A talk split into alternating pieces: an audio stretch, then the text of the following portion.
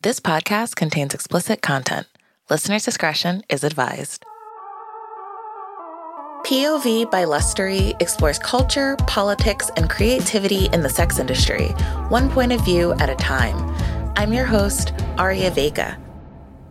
Maitland Ward is a film and television actress whose body of work spans various genres.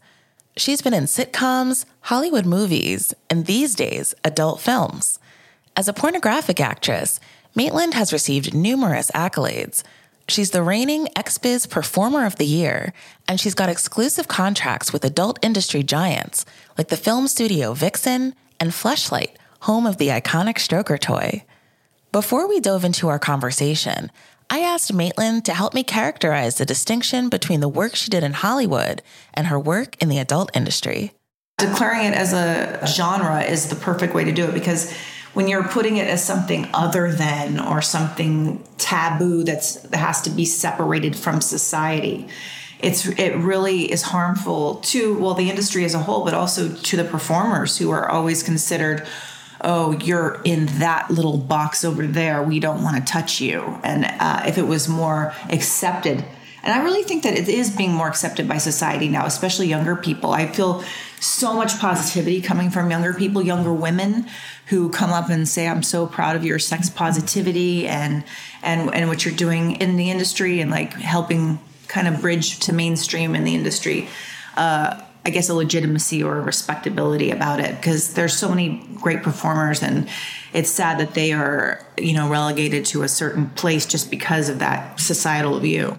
But Maitland's creative spirit was always too big to be placed inside of a box.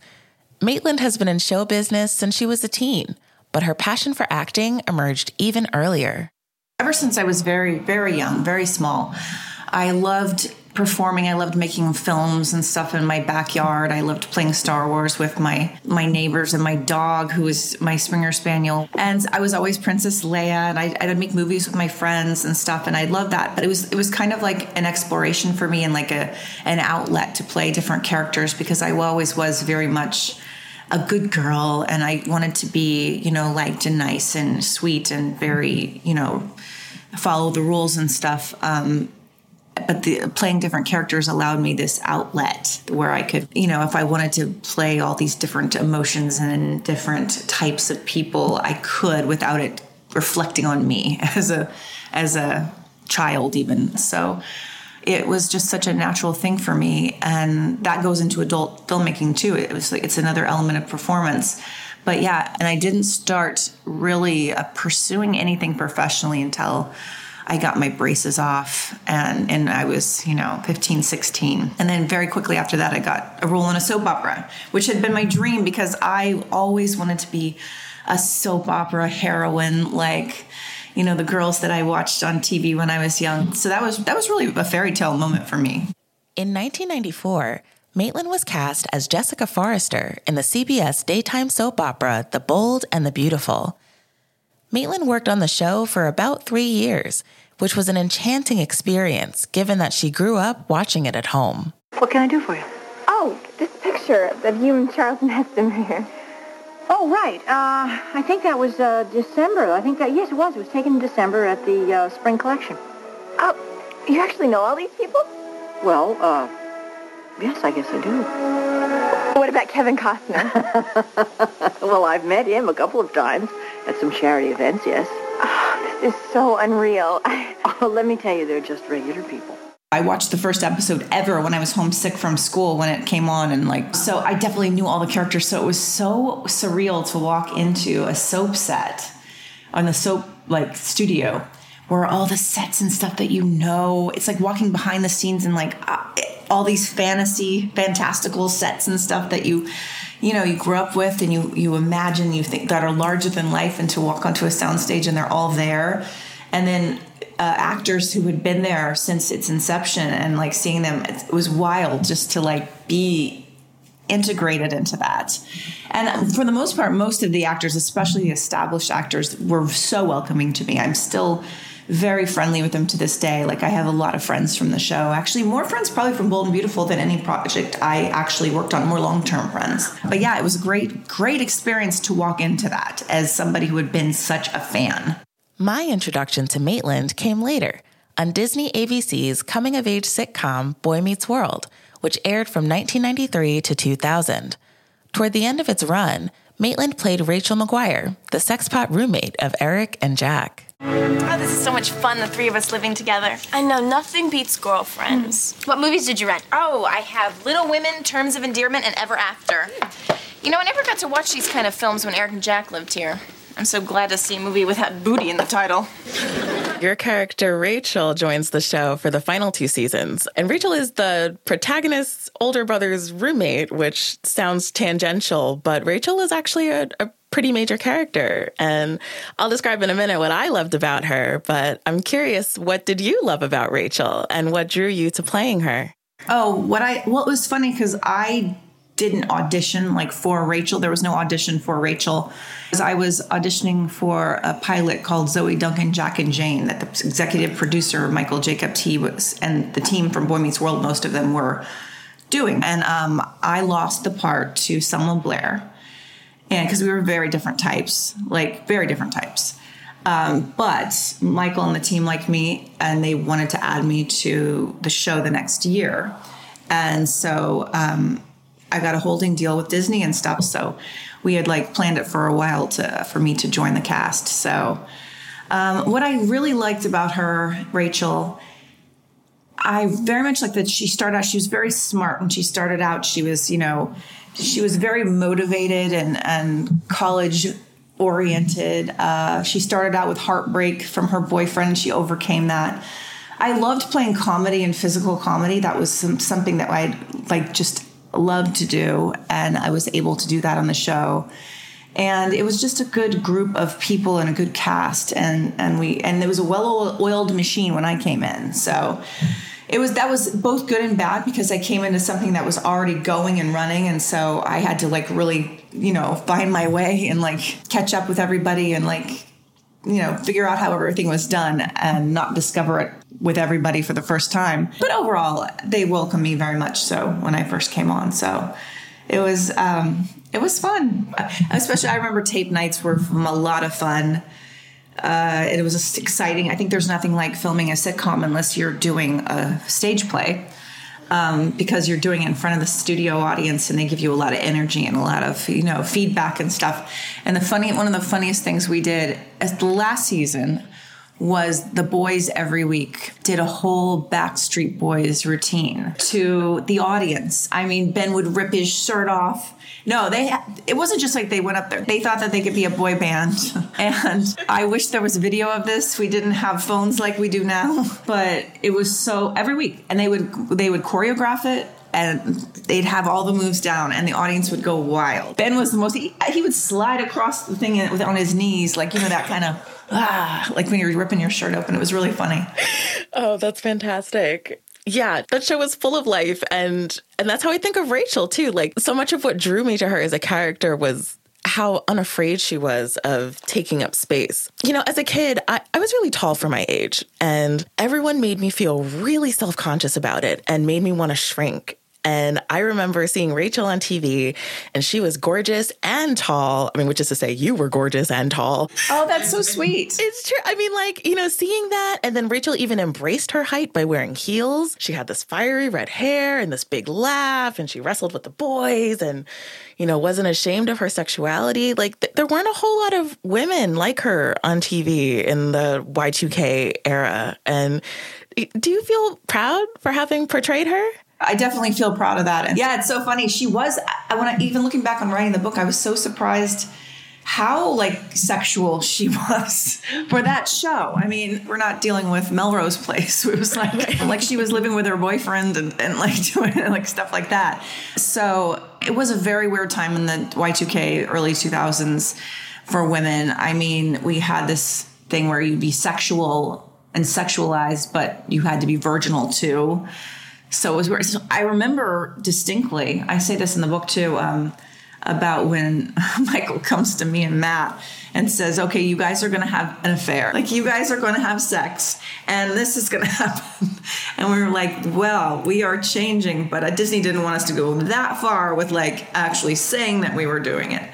But All I know is she has a bunch of nudie pictures for Jack stored up somewhere, and we still don't know how uh, how Cory and Shawn found her nudie pictures to put up in the student union. I mean, yeah, and that's a perfect example of, you know, for all of while Rachel was unabashed in her sexuality, the show did seem to engage in some very regular slut shaming of her, which is a conversation for another podcast. And and it's an interesting dichotomy to hold like when you watch it, you know, with modern eyes. You're like, "Oh, okay. I remembered her as being so empowered and she was, but I really didn't internalize the headwinds, the cultural headwinds that, you know, she was up against just by virtue of being so young. Yeah, it's really interesting. Yeah, it was very much so. Rachel was like she was yeah, she was sexual and stuff and they looked at her like this, but then they would treat her not right. like when they went through her underwear and, and like looked read her diary and they were like, "Oh, we're cute. We should do this." Right. Even the part where they stole my parking spot that I earned from my job uh, and at the school, and it was like, "Well, we didn't want to walk or whatever." like, right. So it's like, right. yeah, it was very interesting. It's kind of like it's kind of like back in those days like i said the sexuality it's like yeah we want you to be sexy we, we want to be able to pick it apart and and use it for what we want to use it for and how we want to see it and enjoy it or whatever after boy meets world Maitland transitioned to feature length films. In 2004, she landed a role in the cult hit White Chicks as one of the women that the Wayans brothers impersonate while undercover as FBI agents. Wait, wait, Excuse wait, us. Hold on, hold on, hold on. We're actually here to escort you ladies to the Hamptons. Uh, bags are on the plane. Take baby and clean out his bag. Oh my god, he didn't have his colonic and he like pooped everywhere. As the 2000s wore on, Maitland found it increasingly difficult to escape being typecast, which was dimming her prospects in Hollywood. I kept trying to like fit myself into Hollywood's idea of what I should be. Mm-hmm. And even then they were rejecting me because they they only saw me as these characters that I was successful with when I was younger.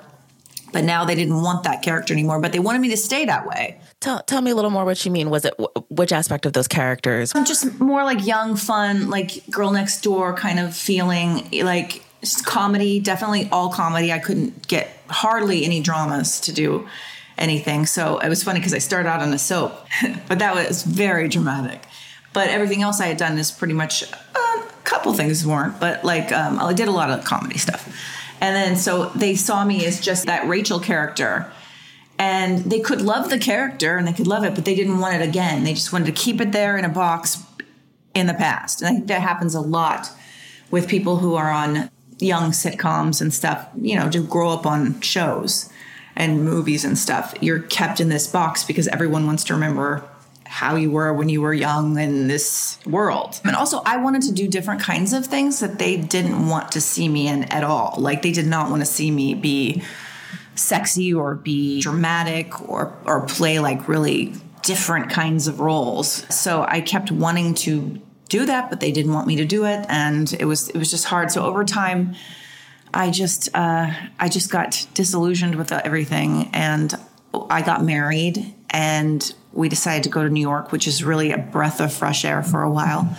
And that's where I really it was like it was nice to be away from the Hollywood machine and really explore different sides of myself and that's where I started to do erotic writing and started to really explore my sexuality, which is odd, like a, a wonderfully odd thing after I was married. Because I, I really feel that, that uh, the marriage and stuff was like an anchor for me where I could go out and, and explore myself and then come back to the anchor. like, yeah, that's where I really started discovering myself. And I really thought, I, then I came back to LA and I w- went to, did screenwriting, or I studied screenwriting for two years at UCLA. And then I really thought I was going to just write my own roles or I was just going to write stuff. I was going to really pursue writing and writing scripts and stuff. And that's when uh, Girl Meets World came around, the spinoff for Boy Meets World for the Disney Channel. And that was that was a whirlwind because everyone like discovered the cast. They wanted to see what the cast was up to. That was really when we discovered how popular the show had been at least in my opinion, but I know others have said, like, we didn't know at the time how popular it was with people like your age growing up. Like, and then over time, the new audiences would watch it on reruns on the Disney Channel and stuff. So future generation watched it too. And then, so that's when we really figured out everybody was just going wild for Boy Meets World and Boy Meets World cast and stuff. And that was a really weird thing for me. It was cool because it was fun to get the attention and to hear how much people loved the show and to see everybody again and, and connect and stuff. But then I had like spent a long time really trying to move away from that time, I guess, into do new characters and and my writing and everything and then I was like thrust back into the spotlight as Rachel again. So I kind of like compare it to uh, like if you had a great time in high school or college and you had such you remember your friends, you oh these were the best years, but you don't want to live there all your life in high school. And it's like, and I love like like talking about Rachel and going back to that and stuff. But it was at that time. It's actually easier now to talk about Rachel and to to do that at that time when I was, they were just telling me all you can do is be that kind of character, but we don't want you as that kind of character. So it was like a really conflicting kind of thing. But so yeah, so to all of a sudden be back in the spotlight as Rachel. But at that point, I was like, oh, social media was new. Uh, my Instagram was nothing hardly. And I remember I went to the set of Girl Meets World and I took pictures and I took a picture with Mr. Feeney and I put it on my Instagram the next day. All the press had it. People were going crazy. And that's when I knew there was a lot of social media interest, but I decided just to like do my own thing and to not like I, decided just to like put my uh like myself out there and be who I was and if they people didn't like it, oh well. So I was going to do like my cosplay, which I really like to do uh and and then sexier photos I had, bikini pics and stuff. And I know everybody was discouraging me. Everybody higher ups was discouraging me and I say higher ups with quotes, but but no, but the, like Disney people and all, everything would oh uh, any sort of publicists or managers or whatever you're gonna you're gonna ruin yourself. Nobody wants to see you sexy. They only want you sexy if you're 25, and it was very it was disheartening. But I think I had gotten to a place as a woman that I could finally say, even with a little voice at first, I'm going to do my own thing. mm-hmm. And so I just did it. And then that's when the audience, my following just started increasing and people started responding to that. And it was definitely the Boy Meets World crowd coming back, but it was also new bunches of people who loved cosplay or just saw me as like this in bikini shots or just like to see all my setups and stuff because I did some crazy, funny setups and, and use social media just to express myself. So um, it's interesting once I started just being myself and doing my own thing, people responded to that more. And I always thought I just had to be another character in order for that to happen. But see, that's a lesson to everybody in every walk of life. If you live in your truth, you're going to shine.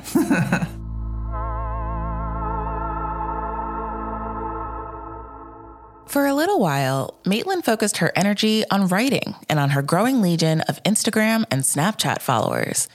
Posting her cosplay and other sexy shots online was just for fun at first. But then those platforms started to censor her, which inspired her next professional pivot. First of all, I the starting of the pornographic career was when I kept getting kicked off of things like Snapchat and Instagram or whatever social media where they saw my picture was a little sexy. You could might be able to see a nipple through the the cloth of your shirt. There was a hard bump in your shirt, like they knew you might be nude underneath. Um, but then I, my some of my fans were like, "Why don't you sell content?" And I really didn't know what that was exactly. I mean, new pictures and stuff, and I was like, I don't know if anybody's going to want it. Um, but I started a Patreon page, uh, just Patreon where you have patrons subscribe monthly. Like it was anywhere between fifteen to three hundred dollars for different tiers of like what content they'd want. It depends. You you offer whatever you want. I was going to offer. You know, at first I was offering like um, cosplay pictures and photo galleries and sexy stuff like that. Would be nudes, like, but that wasn't porn yet but I didn't tell anybody I started the page. I started it like at one night, just did it up, whatever. And I was like, I, I said, maybe I'll think about it later. And then uh, the next morning, there was like 20 people signed up. And I was like, wait, how did they even know about it? So I then mentioned it on my social media, on my Twitter and stuff. And all of a sudden, by the end of the week, I had like 2,800 members or something. And then it was like Wow. grew from there. And it was like all these people subscribing. And I was like, oh my God, this is the moment that they told me I wouldn't make any money. And I'm like the number one adult creator on Patreon right then.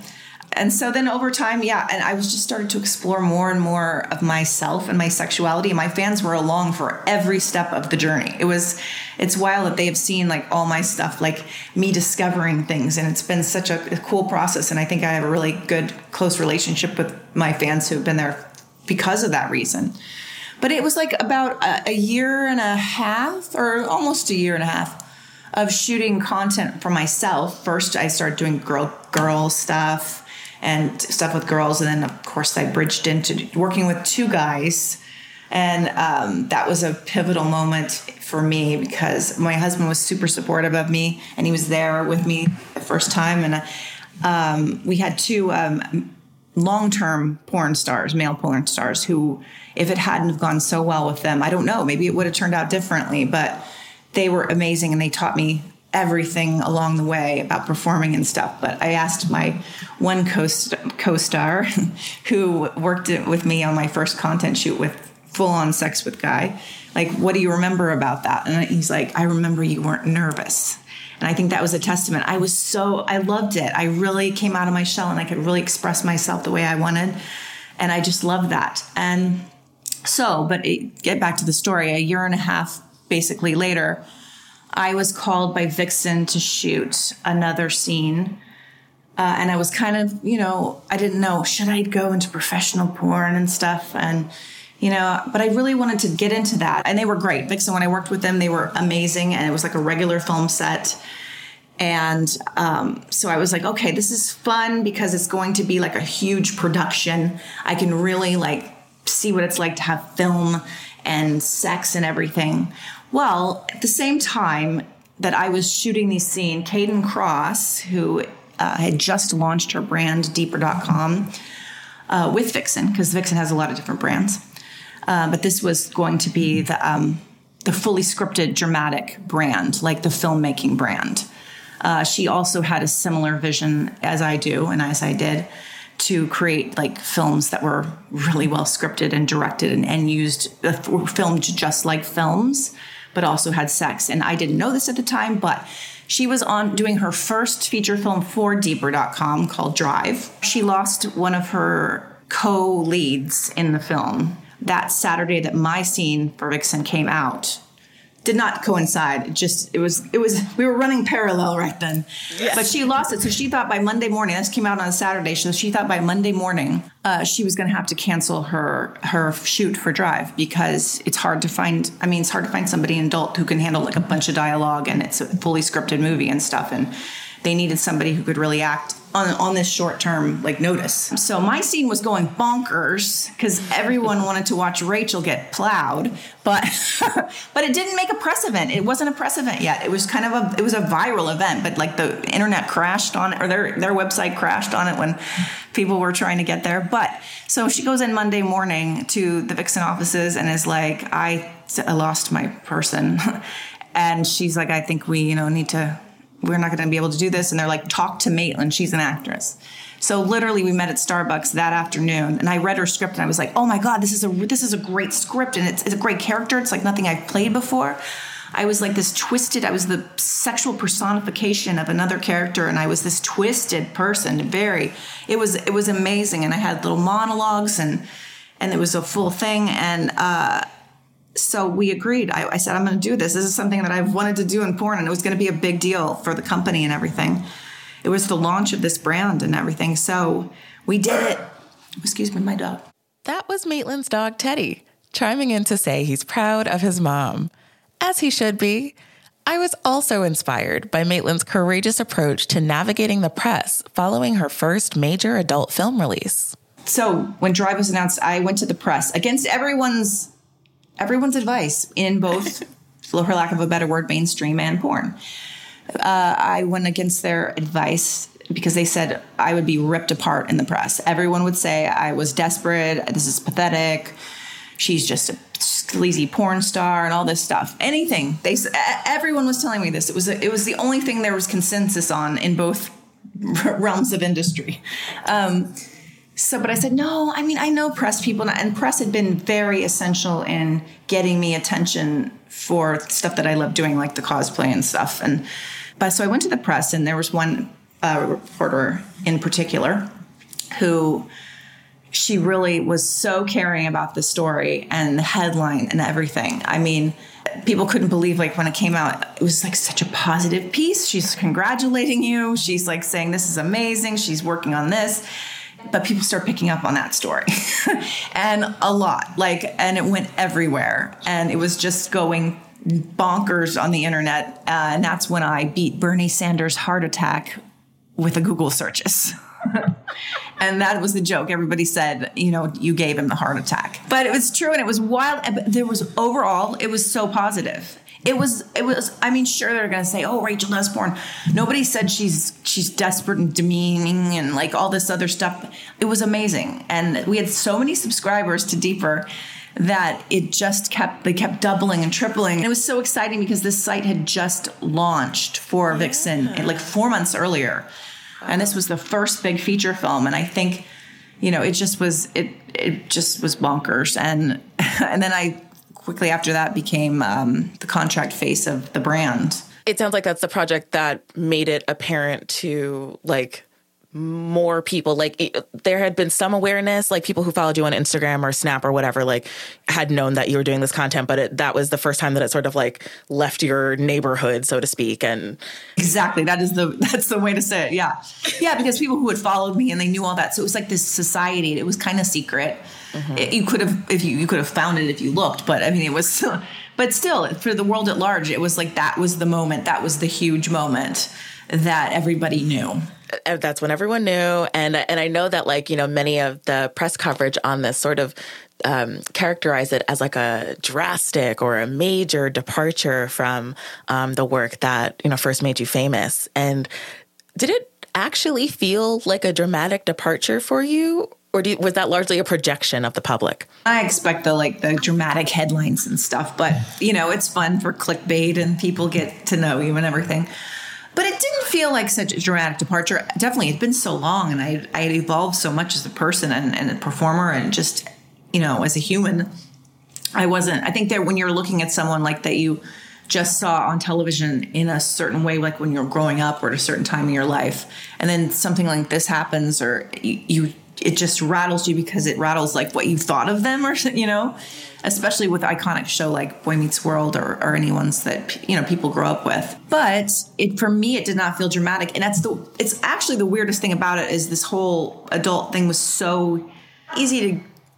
I, easy is not the right word, but it felt natural to me. It felt like, you know, it was a lot of hard work, but it felt like just what the most natural thing to me. Like I just loved performing and I loved doing this. And then, and it's so wild to think that I got you know, I got better acting roles than, than I could have ever hoped for in mainstream, like with lengthy parts and scripts and films and everything coming forward. And I got awards and I got, you know, just attention and, and my OnlyFans and I have my Fleshlights. but I think it's really a testament to anybody who really wants to do something, you can do it. I mean, who would have thought at 40 I could go into being a major porn star and, you know, redefine so much stuff. So, it's never too late and it, you can always as long as you're doing living your truth and doing what you want to do and uh, and not allowing others to control your narrative i think that's the most important thing and you can you can really accomplish some things that people wouldn't think possible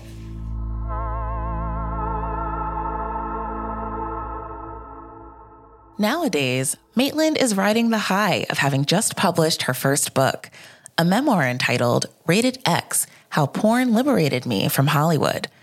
Writing it was a long process that began in the spring of 2021, and she's thrilled to see it come to fruition. It's been just such a cathartic process, just going back and, and and writing it. I know a lot of celebrity memoirs are ghost written, but mine was 100% written by me. And but it's just so wild, especially to look at yourself when you were really young and how you thought about things and you know how you did. Just everything about yourself back then i wish i could like tell my younger self a lot of stuff. But i guess that's part of the process. And i and i remember like for years thinking oh i'm defeated. I can't do what I want to do. And I wish all of these things would just work out exactly perfectly the way that I want them to. But then I realized, especially when I was writing the book, like I wouldn't have a story if I didn't have all of the journey along the way. And I think younger people should really like know that. Like there are things that go not your way and that suck and you know that make things hard. I mean, if you get through them you have a story and it's much more interesting than just oh getting everything and being having things perfect. It's it's a much more interesting life to live. Definitely. I always loved um, nora ephron's expression you know everything is copy. It's true. Like, it's true. She's oh she was so brilliant. what is what has been the most challenging part of writing a book, or particularly a part that was unexpectedly challenging? The younger years were unexpectedly challenging, and re-examining that, you really have to go into depth about that, and you really have to like play your own psychologist, sort of like, and, and look back on all of that. That was challenging, and and getting yourself back into that space. I think when the you know the parts in the book where I write about porn and getting into the industry and stuff they're more natural because they were they were not so far ago. So I feel like I'm still in all that, so I can really get that out really well.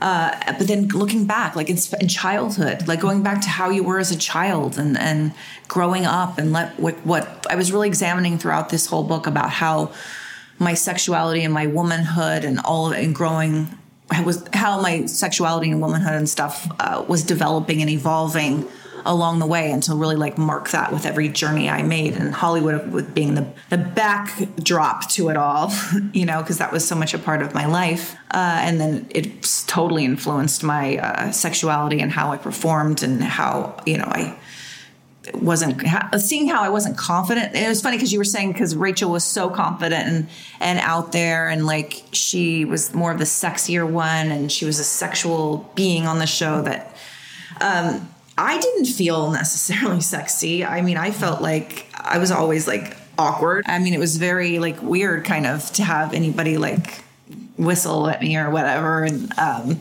it's it's funny because when I was on the soap opera, I was so virginal and innocent, and but I also like had long blonde hair. I think the red hair made everybody go, and the short red hair. But yeah, it was just um, looking back on all of that and. Um, it was just a great experience to write it all. It's hard. It's it was hard. It was harder than I thought, but easier than I thought as well. Because I did it within five months, and my editor is fantastic. Because you know I overwrite. I have so many stories, and I'm so she's great at like just compressing everything and really like making it tight and stuff. And I just um, I'm so thankful for her. I know that you studied writing and screenwriting at UCLA, and some of that was erotic writing. Is that a future book? I really hope so. I would love to write like yeah, erotic fiction because uh, yeah, it's one of my passions. And um, writing my memoir would definitely it was absolutely a passion. But I love that kind of writing and stuff. Like all I took also at UCLA, I took um, short story and stuff. So I did a lot of that. My scripts were always very like dark comedy, like very twisted dark comedy with a lot of like sexual innuendo and so um, so yeah that definitely i would look forward to doing that in the future that sounds like it would be a lot of fun oh and uh, you know what's a lot of fun too is doing the audio book so it's so weird to read your own story back to yourself in, an, in a room alone where you can only hear your own voice but it was fun. I love doing it. I would love to read the erotic stuff too in the future. That would be cool. Could you ever see yourself like directing porn or producing porn? Yeah, you know what? I wrote a couple of scripts for Deeper recently, and I love to collaborate with Kayden on stuff. Um, so yeah, directing was never like my prime primary thing that I wanted to do. I mean, I love writing and acting and producing too. I mean, I could yeah, I could definitely produce because I produced all of my own content and platforms and stuff. But I'm I'm having more of an interest, and she's definitely Kayden's very encouraging of me to to start looking at directing and stuff. I mean, I if you have a good team behind you, I think that's it. But maybe I think yeah, I think directing will be my future. Yeah, anything's possible with a great team. That's absolutely true. That's actress Maitland Ward. If you want to hear more about Maitland's life and unique career journey, you should totally buy her new memoir, again titled Rated X How Porn Liberated Me from Hollywood. Don't forget to follow her on Twitter and Instagram at Maitland Ward. Are you a porn performer who also seeks out non adult roles? Or maybe a formerly trained actor who also works in porn? I'd love to hear about your experiences. If you'd like to appear on the show, hit me up with an email or a voice memo at askaria at lustery.com. Or you can find me on Twitter at Vega Dreamcast. If you're into the show, please leave us a five star rating and a review. POV is brought to you by Lustery, and this episode was hosted and produced by me, Aria Vega. It was edited by Katherine Fisher and Adrian Teicher, and our show's creator is Paulita Pappel. Lustery is the home of real life partners filming their sex lives behind closed doors. If you're 18 or older, you can find us at lustery.com, and we're on Twitter and Instagram at lusterypov. Until next time, lovers.